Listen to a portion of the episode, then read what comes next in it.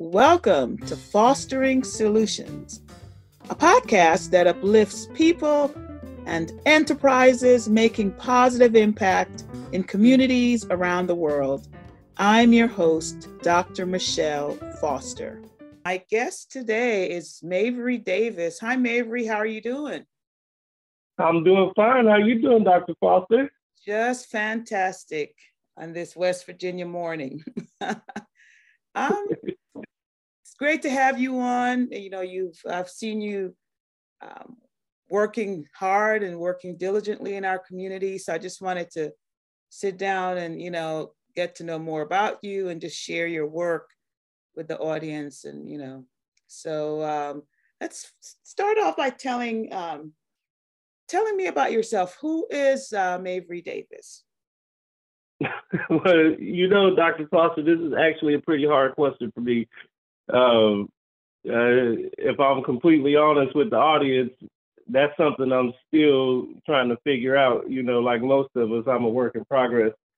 That said, I'm a husband, a father. I'm someone who cares about the community. I'm energized by building people up, by encouraging positivity, especially reaching younger generations to light their fire, so to speak. You know, I've always been something of like a hype man for as long as I can remember. You know, I can remember, you know, when I played football in high school, I wasn't always the best player, although I did get playing time.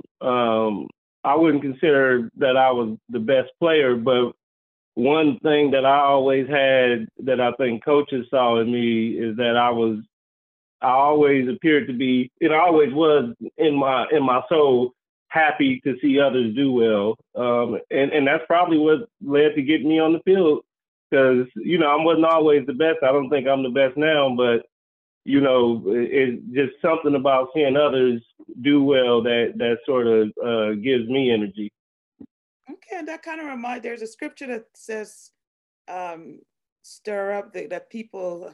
I think it was Paul and Timothy about stirring up the gifts. So everybody needs to have someone to stir up their gifts, right? So that sounds like what you were saying to me. So talk about your career trajectory. You're a CPA. You've had a number of different roles. So talk about your career trajectory and what hurdles you had to overcome, you know, so far in your life. Okay, well, I mean, that's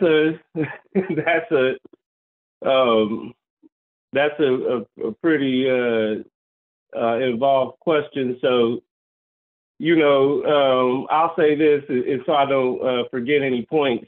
So I'll say, like, I never saw myself being an accountant, you know, like that.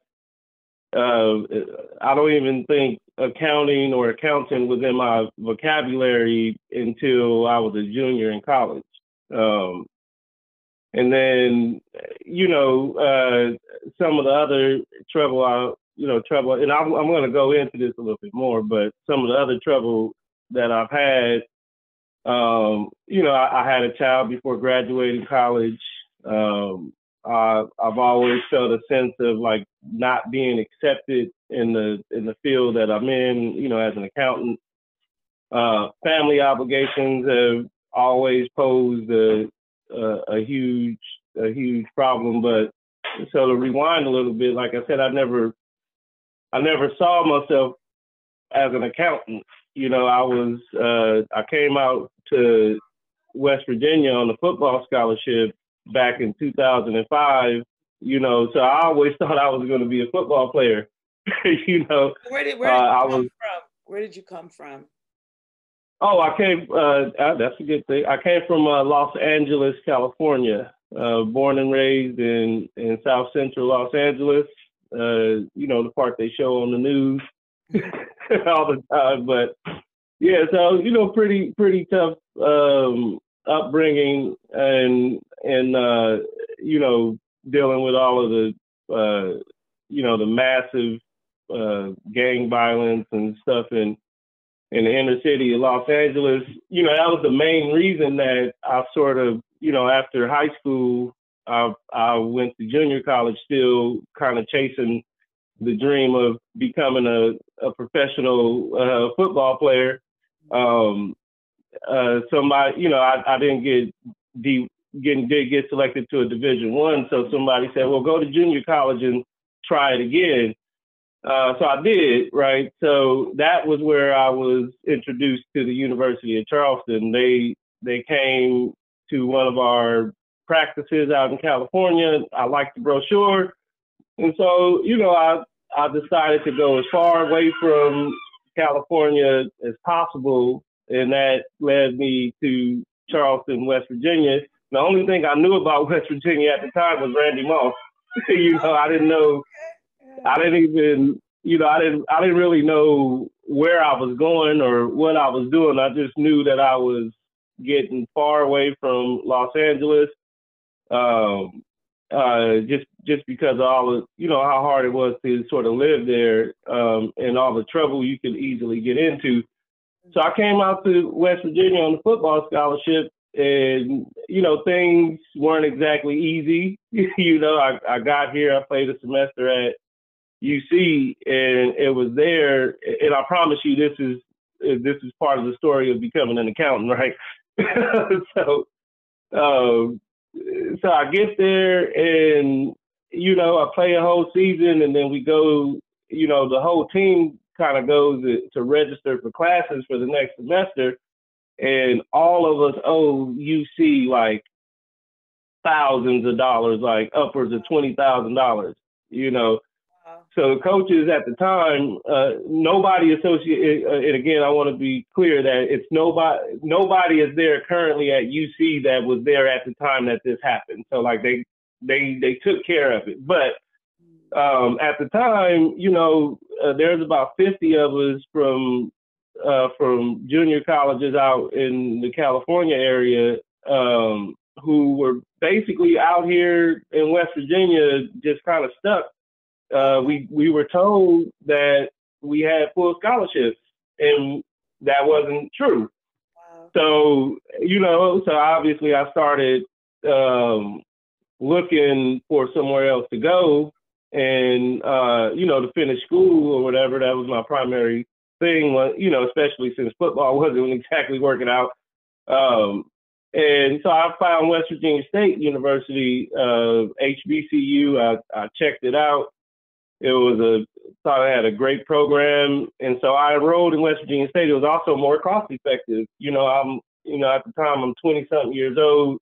I'm thousands of miles away from home. You know, And I didn't, you know, people back at home didn't really have the resources to support me or to do anything. And they thought I was good because I came out here on a football scholarship. They're like, you know, and so I didn't, you know, I didn't know really have anybody to turn to, and even if I did, you know, there was a sense of like, you know, I made this decision, like I've got to figure it out for myself. Right. Like, so, you know, maybe, you know, now what I know now, I might have asked for help sooner, but I didn't. Right. So I tried to figure it out myself, and I did. I landed at State, and, you know, it was at State that I switched my major to marketing, because now I'm starting to think like, well, what am I going to do after this is over? Like, what was your major when you were at UC that first semester? Oh, at UC, I was a history major.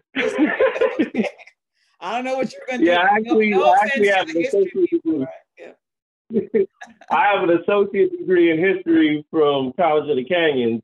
So, gotcha. You know, I was studying, you know, the U.S. Civil War, and I studied what was that, like all of the political atmosphere in like Japan, and how their system was. I don't remember a lot of that stuff now, but at the time it was interesting. Okay. I just know it was very intricate. They start them out very early, and there's like all of these pathways that they did to like learn the government there and stuff. So I thought that was cool. But so I'm a history major, and so now I'm thinking, like, what am I going to do after college? I can remember being, you know, one of my biggest inspirations in life is one of my football coaches, Coach Deion Lambert, who was my history teacher in high school. So, like, I was just like, I'm going to be like Coach Lamb, and I'm going to be a history teacher. So, you know, I was a history major. But then, you know, I started thinking, like, I don't know if I want to teach. I don't know what I'm going to do with that degree. So, you know, I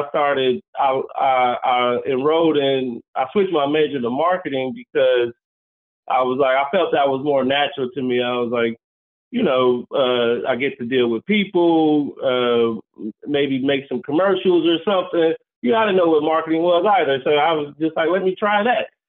So I wrote, you know, I switched my major to marketing, and, you know, as I'm progressing through that, obviously in business administration, you have to take an accounting class. So now I'm in an accounting class. I didn't know what was going on. I didn't understand it. It was confusing to me. I had never heard of it before.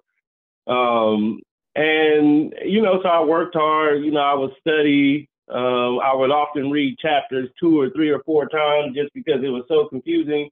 And that's just how it was, you know, and I passed the classes. Apparently I passed them with really good grades, A's or B's. And I still wasn't into accounting. It didn't spark any interest in me. And then there was this administrator, Patricia Schaefer, may she rest in peace. This Patricia Schaefer was the head of the accounting department at the time. She kept following me around with these newspapers and magazines telling me, like, what CPAs are, and, you know, that it's a good profession and you have a good job coming out of college and all of this stuff. And that stuff I was receptive to. I still kind of wasn't listening. I was just like, excuse me, lady, I don't even understand this stuff. Like, I don't know what it means. She's like, but you're getting good grades in it. No, people don't get good grades in accounting. I said, I hear you, but I don't know what this is, right? So I kept going. And then eventually, like, while I was still in college, not too long after that conversation, I had a child. I had a child. He wasn't exactly born yet, but he was. Amari was my girlfriend at the time, was pregnant, and then those conversations that Schaefer was having with me started to resonate a little bit more, you know, because now I got a kid that I'm trying to think about taking care of after college. And or even while I'm in college, because, you know, I worked all while I was in school. Like, I've always had jobs. Like, I've worked everywhere. I worked everywhere in Charleston.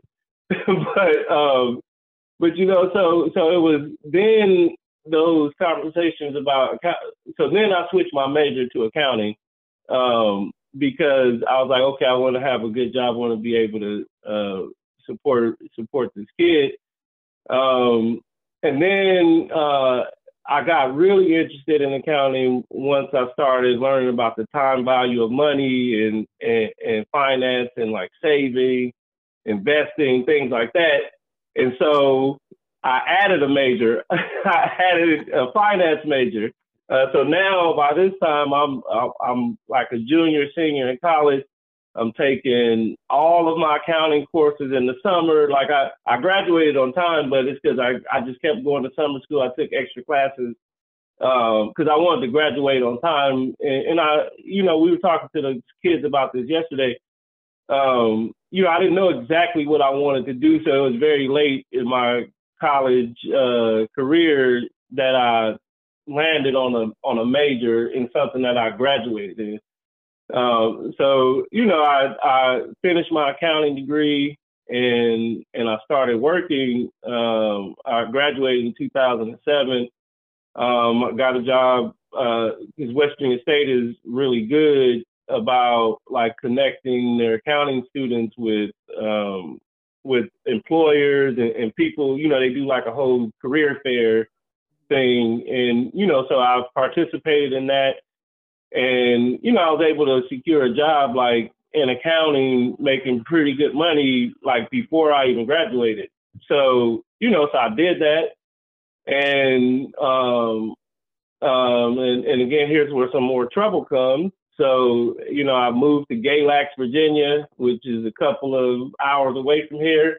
Small town, is like one stoplight in Galax.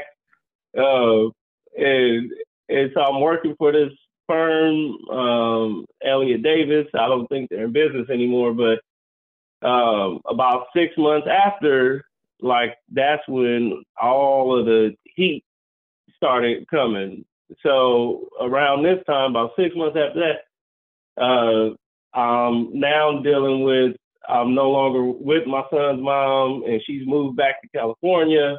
And so now I'm in court trying to, like, keep visitation of my son, who's currently in West Virginia, but then his mom is about to move to California. So I'm dealing with that. And also, this company just laid me off out of nowhere. They just laid me off after 6 months of employment. In fact, one of the partners sat me down and told me I was nothing special. You're not really doing much here, and just like broke my whole little spirit. And I'm just like, yeah, so anyway, so like that happened, and so, but again, you know, I took it as like, you know, I was disappointed by that, but at the same time, I really needed to get back to Charleston, because that's where my custody proceedings were, and I wanted to really be a part of that. So, you know. But again, because accounting is a really strong degree, it wasn't long before I was working again. You know, so I was so right after that, I was working at Settle and Soniker, who hired me maybe a couple of months after I had moved back to Charleston, and I worked there for 4 years. You know, I worked at Settle and Soniker for 4 years. Great company. But I also had trouble there. You know, they called me trouble. But, you know, one of the issues I had there was, for one, you know, every conference I went to, every training I went to, I never felt like I was accepted, right? Like, I always felt like I was the other, or, you know, there was really nobody that looked like me in any of the spaces that I was in. And also, too, I mean, we're talking about career trajectory and changing. So, you know, there, and again, I'm early in my career, and I'm also a new father, and all this stuff, and trying to deal with that with my son 2,000 plus miles away in California. So I was, while I made good money, it was still difficult to travel back and forth to California to exercise visitation. By this time, you know, I'm married by now. We had another small child. So, you know, I'm having to deal with my home life here. So I went to Settle and Soniker had a policy. They had a policy for if you had to get a second employment or a second job, you had to clear it through the partners, right? Which is cool. You know, I followed the rules. I went to the partners and said, hey, I found this part-time job. You know, it's a night auditor at a hotel. You know, I really need this additional income because I got this kid and they knew him too. I would bring him to the office whenever I had him in the summer and all of this stuff. And I was like, I just want to see him more, right? So I need more, but you guys are paying me fine. It's just, you know, it's not enough. So they told me, I hear that's commendable, but you can make more money here If you, I could have renegotiated my contract, I could put in more hours that I was expected to bill, and then 6 months or so down the line, they would evaluate it and see if they could raise my salary. And I said, well, I hear that, but I don't got 6 months. I want to see my kid like next month, right? Like, and so this is the solution for me, is to take this second employment. So they told me no. And so, you know, that also broke my spirits a little bit. I'm sitting here trying to figure out how to do this stuff the right way. And, you know, they told me no. And so I'm like, man, so what do I do? So for a few months after that, I was a little upset about that. But, you know, like my typical nature, I just started trying to think of other ways, like trying to figure it out. So I'm playing softball one day, and one of my coworkers has a friend who works at the airport, at Yeager Airport. And he starts talking about all these free flights that he gets for working at the airport and how, what he does and all of this stuff. And the whole time I'm thinking, well, I can't go to the partners with this. They're going to tell me no, just like it. So I did it under the table, you know. I went to this mutual friend and had him help me set up an interview at the airport. So I did that. And I was working there for 2 years. I was doing both jobs. I was accountant that day, CPA. Oh, well, not CPA yet. I hadn't even got that far. I was working at this accounting firm for the last 2 years of my employment. I was at the accounting firm for 4 years, but the last 2 years I worked both jobs. You know, I worked as a baggage handler at Yeager. And so sometimes I would see the partners come through the airport, but, you know, I was a baggage handler, so I was normally under the plane or outside on the tarmac. So I would keep my hat on and some glasses on and just like kind of, and sometimes I would be at the gate and I would see them and I would just keep my head down and, you know, like hoping that this is past, knowing I'm doing something wrong, right? But also feeling that pull, be like what's best for me and what's best for my family, and you know, like how do I manage that? And so I did it for 2 years, and it wasn't until I had some trouble. I think another coworker or something had an issue with me because had some sort of random issue with me, and somehow it came up that Mavery's also working at the airport. And you know, I had no bad performance reviews up until that point, none. I had just had a good performance review. In fact, one of my managers at the time came to me and said, I don't know what's going on, but they are really dinging your performance review. And like, I don't support that, you know? And so so now I'm kind of in conflict with this really good employer and what I got to do for my personal life. And it just kind of came down to what I just said. You know, I told the partners at the time, I said, look, you do what's best for you and your company, and I'll do what's best for me and my family. You know, the people that work with me seem to not have an issue with my performance, but yet I'm getting this bad performance, because we did peer reviews, right? So the people who you work with would provide the core feedback for the work that you were doing.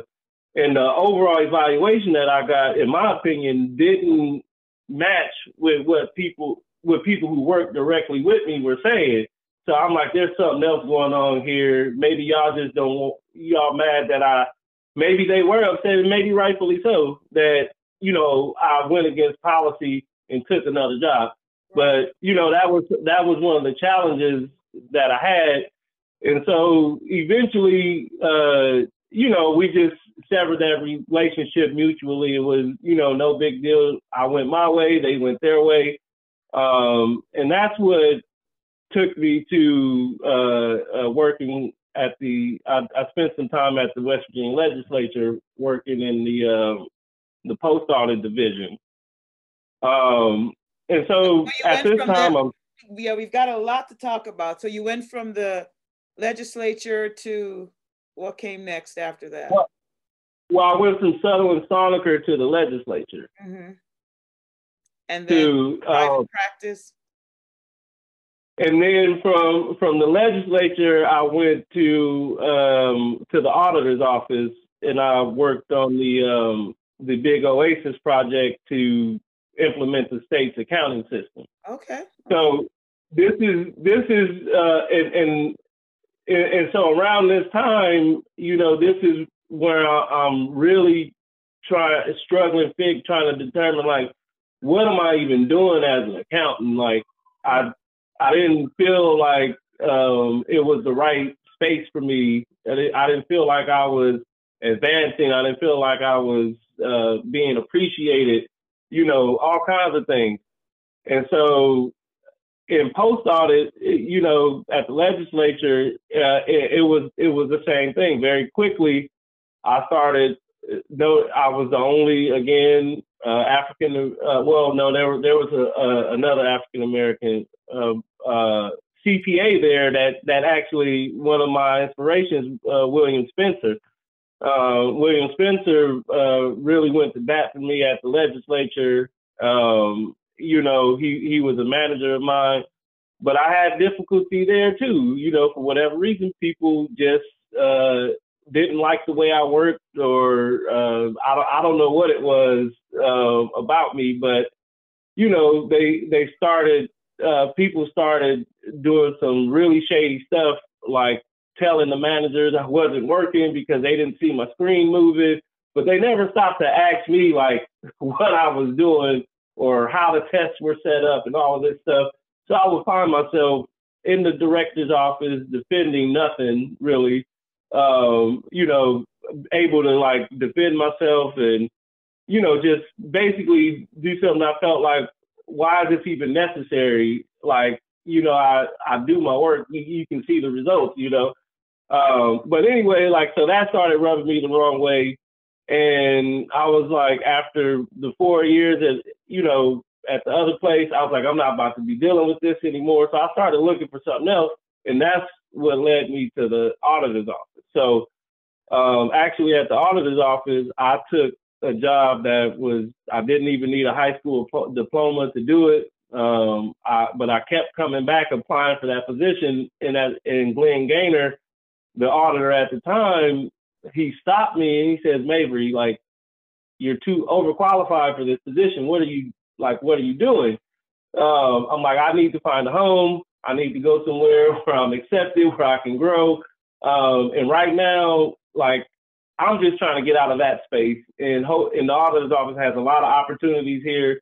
So he says, Mavery, look, we got this project coming up in a couple of years. We're going to need somebody with your skill set, but it's not coming up for a while, right? He said, will you take this position and just be ready whenever, like, this? And he didn't even tell me the name of the project. It happened to be the Oasis project. And so at that time I said, yeah, I was like, do you guys help with? And now I'm thinking about, like, getting my CPA license, not for anybody else, just for myself. And so I took that job. It was a low lift. It wasn't a heavy lift for me. And I kind of used that time there. It was about 2 years. I used that time to study and pass the CPA exam. And I also went back to school and got my master's degree during that same 2 year period, because, you know, the job was a lot slower. You know, I could think a little bit more, and management there, you know, Glen Gainer, they saw something in me that maybe I didn't even see, right? And they were just like, we just want you around for when we really, really need you. Until then, just do the best you can. And they helped me with my education, which, you know, I appreciate. So I end up getting my CPA license. I end up getting my master's degree. And now I'm working on this OASIS project, which was really cool. And so we helped to implement the tax piece of the tax side of that. So the state went from hundreds of agencies reporting individually to different taxing authorities, whether they're state or federal government. And so through OASIS, we condensed that into one reporting mechanism. So now the state reports under one EIN number. So I worked on that project, but that was what led me to I got a call one day sitting at my desk at OASIS, you know, on the OASIS project from the West Virginia Department of Veterans Assistance. And they say, hey, we're looking for somebody to be our director of finance, and we know you're a CPA, and we really want you to work for us. I'm like, I said, I never applied for this position. I didn't even know it was posted. Well, they found me at a political rally. I was literally at a political rally. So I'm at a Bernie Sanders rally, and I'm like, I volunteered, because this is also around the time I really started to I want to get more politically active and all that stuff. So during Bernie Sanders' campaign, I volunteered to direct the crowd into a stadium in Huntington. And so I'm out there, and there's a guy heckling the crowd about taxes and different things. And I'm sitting there in front of him, keeping the line going, but also listening to this guy about whatever he's saying about taxes. So I just start ripping into him and going back and forth with them, but also keeping the line moving, keeping people going into the event.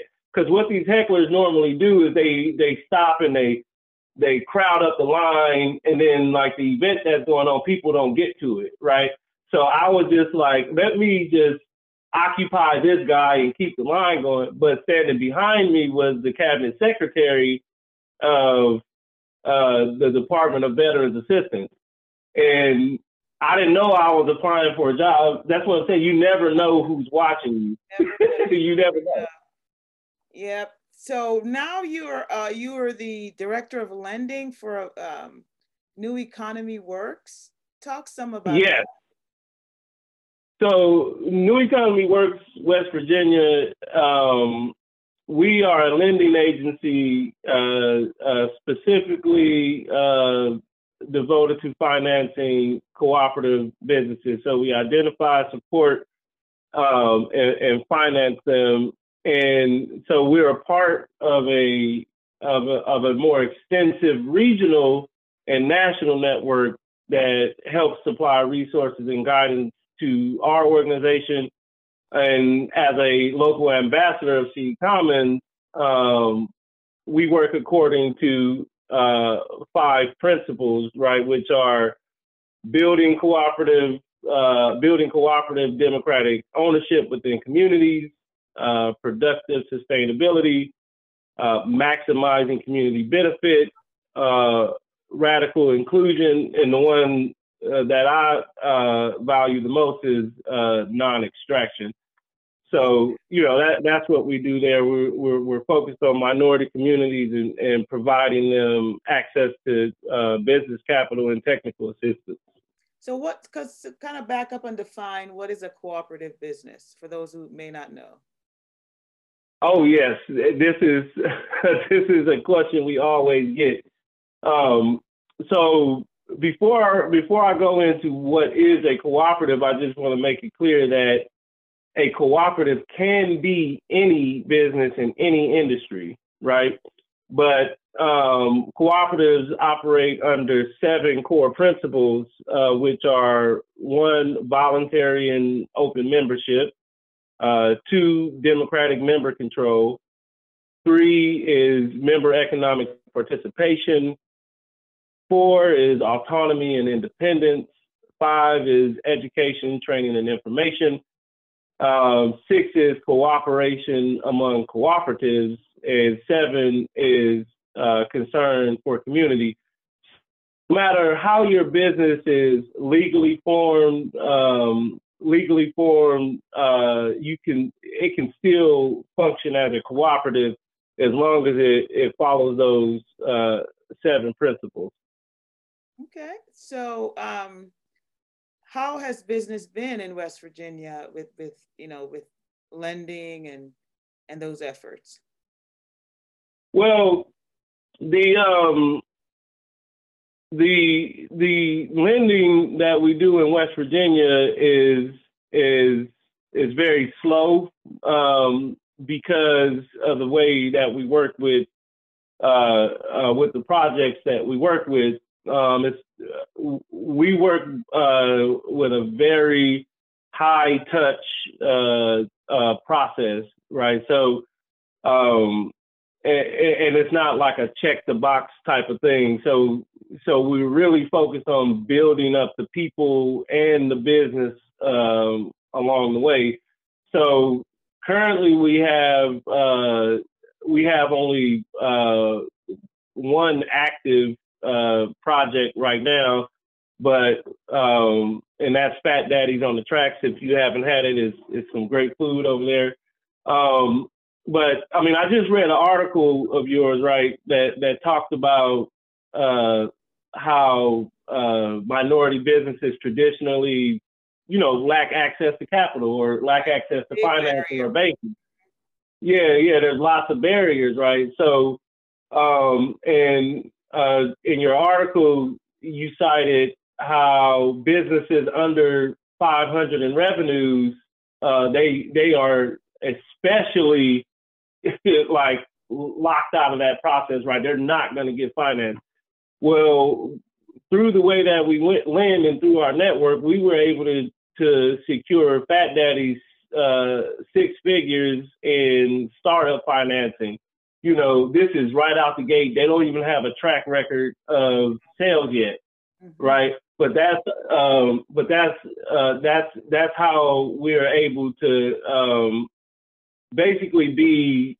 that's how we're able to address that that what you see in normal financing pathways, right? We're able to address that because we work very closely with the business owners, help them develop a business plan, help them come up with financial projections, and really identify what amount does this business need to just get started, right? Because that's the phase that they're in. Now, we do work with projects that are at various different stages. You could be a startup, you could be a conversion. You don't have to, we work with folks wherever they are, right? And we help them grow into cooperatives.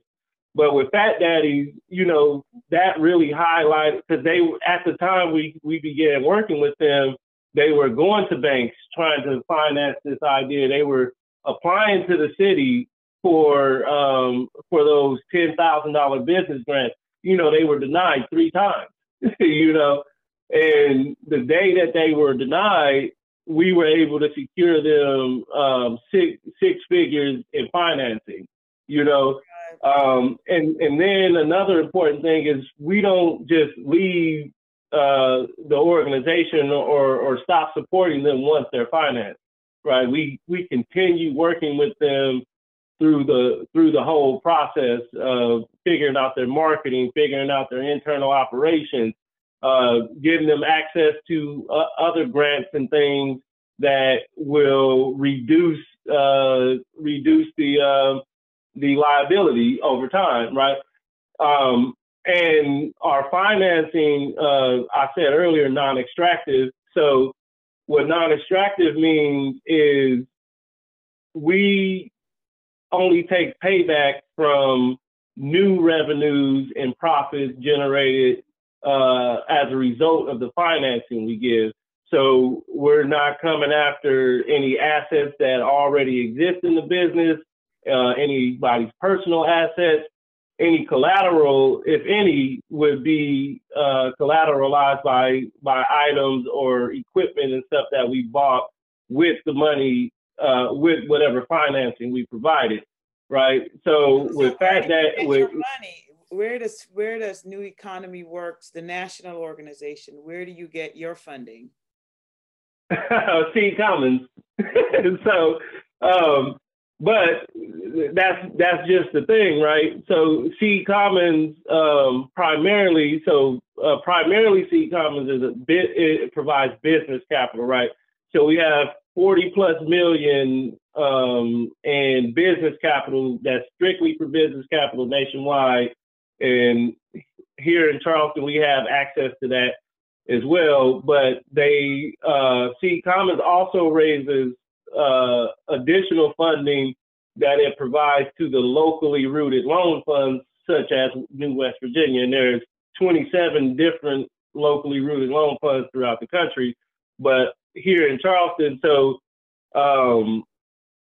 they provide an allocation to fund my work and working in Charleston, and we don't charge anything to the people that we work with, right? So my task is finding other local sources of financing to support like my work and other project officers that will go out into Charleston and find and help and build and finance cooperatives. So that's something I'm working on right now. But SEED Commons understands that, you know, this work is important. So as the funds are available, SEED Commons kind of works with us on a year-to-year basis to see where we're at. And if we need financing to continue funding my work, then they provide that. We're not going anywhere if that's what you're asking, but we are actively looking for ways to support this work here locally so that more of the resources for SEED Commons can go into the business capital, which is the main problem, right? It's getting these minority and marginalized people in marginalized community access to big bank financing that we know that they're locked out of. We look at all the statistics. We know that people like Fat Daddies are locked out of that type of financing. Okay, good. You also have an interest in financial education of youth. So is that your community service? What inspired you to start working with youth on financial education? Yeah, I'm glad you asked that question. So my inspiration for that, to be completely honest, was and still is the state of my own personal finances, right? So as I look back over my wants and needs for myself and for my family, I realized that what I was doing at work as an accountant, creating budgets, setting goals, tracking against what we said we would spend and what we actually spent, setting money aside. I wasn't doing that stuff at home in my personal life. So it was after years of being exposed to this stuff during college, graduate school, professional certification that it hit me. Like, I was never taught how to do this stuff and the implications of not doing it at a young age. I just wasn't. And it was at that point that I decided I knew enough to start teaching our youth in middle and high school about personal finances. And so, you know, I started the financial literacy boot camp, really just to try and give back. I felt like I had all of this knowledge that I was finally starting to do something with for myself, and I was starting to see results for myself. And I thought, like, the main reason that it's taken me so long is because nobody got to me earlier. And I thought, like, let me do what I can do today and teach somebody that's coming up something that I know will help them because I know of how it's helping me, like, right now. All right, awesome. So let's kind of jump to leadership some. What are you're clearly a community leader. What are some of the skills, attitudes, and behaviors you had to learn or adopt to be the leader you are today? Ooh, that's, man, you asked some tough questions. But, you know, those, I would say I'm still learning those things.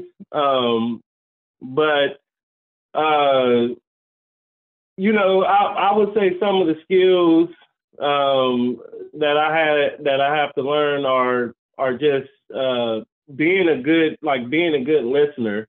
You know, I naturally like kind of talk a lot. And so while that has gotten me into a lot of spaces, I've also over the years and over my time trying to do the work that I do, realize that, you know, it's important to get my messages out, but if I'm going to be a leader, it's even more important for me to listen to others and to take what others are saying and tie that to what I'm trying to teach, and to make, you know, to connect what I know to actual needs that people have instead of just trying to give people things. So, you know, good listening, man, time management skills, that's another one. Yeah. I'm still working on that. You know, one of my natural, you know, I'm naturally inclined to just try to help people or to try to jump in on things that somebody requests. And, you know, and it's with good intention, but over my time doing the work that I do, that's also got me in a lot of trouble, right? And it has highlighted some of the things that I never really paid attention to or didn't, or wish I would have learned earlier, and that's time management and setting proper boundaries, right? Okay. So, you know, those are, I would think, the two main things that I would say the skills that I've learned and I think are important if anybody wants to be a leader. Okay. So just kind of wrap, thinking about, as you reflect on your career, what do you know now that you wish you knew when you first started? What do I know now that I wish I knew when I first started? Well, I know now that entrepreneurship and sort of building things is going to be difficult, and it's going to push you to places that you probably never thought you would be. So what I know now that I wish I had have known sooner is just like to be more patient. You know, I think I've gotten myself some opportunities by maybe being pushy, but or, you know, just being kind of gung-ho about things. But had I had more of an element of patience, which I feel like I have more patience these days, probably because some of the letdown that I've had by pushing for like these really big dreams and then them not happening, and it's sending me into like sort of a tailspin or something like that. You know, had I just been more patient, you know, maybe things would have went differently, or maybe I would have made better decisions. So these days I'm trying to really practice my patience and make sure I really understand my purpose and what I'm doing and the purpose and the intentions of what others are doing. And just not rushing things and just being really reflective and patient about the information that I'm bringing in. and that I'm putting out into the community. Mm-hmm. That's good. That's good. So as you look to the future, you're in a sector where the racial wealth gap, I'm sure you are very aware, and you see it in your work every day. So given that and everything that we're going through as that veil of systemic racism is being lifted, in spite of all that, what gives you hope? What makes you get up every day and continue to do the work that you're doing with getting financing to minority businesses, with working with students and educating them financially? What gives you hope in spite of everything? What gives me hope is the people that I get to connect with every day. Mm-hmm. You know, just yesterday we spoke with 200 plus high school students over, you know, the whole day, you know, every period. You know, we had a different group, and we had not only were the students engaged about the information that they were getting, people's life stories and their explanations of struggles and perseverance and overcoming that stuff. The students paid really close attention to that, and they were really receptive to it, and it seemed to help them. But also just seeing all of the people, all of the community leaders that came out to spend time with these kids, to not take it as something that was for granted. You know, I really got the sense that people felt like it was really important to share their stories and share their struggles to help the next person, you know, and that gave me a lot of hope, you know. And I was also inspired by some of the people that, like, I didn't even know they had gone through so much, and like they're still here, you know. And so just really helped me to put things in perspective. I think I think Charleston has this community that is so supportive of so many things, and we have a chance here in Charleston to really take things in a different direction because we're so close.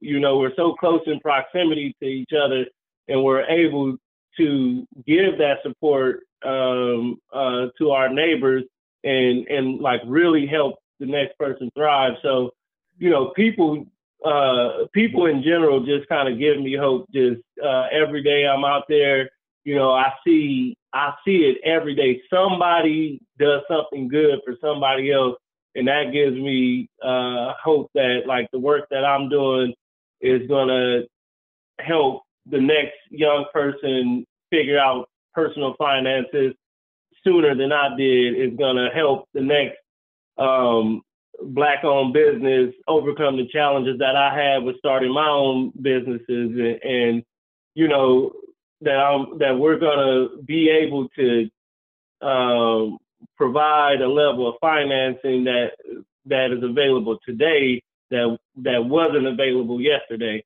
So, like, I see it every day, and it just inspires me to, like, get up and keep figuring this stuff out because it's, awesome. You know, I don't know the answer. I just try to figure it out every day.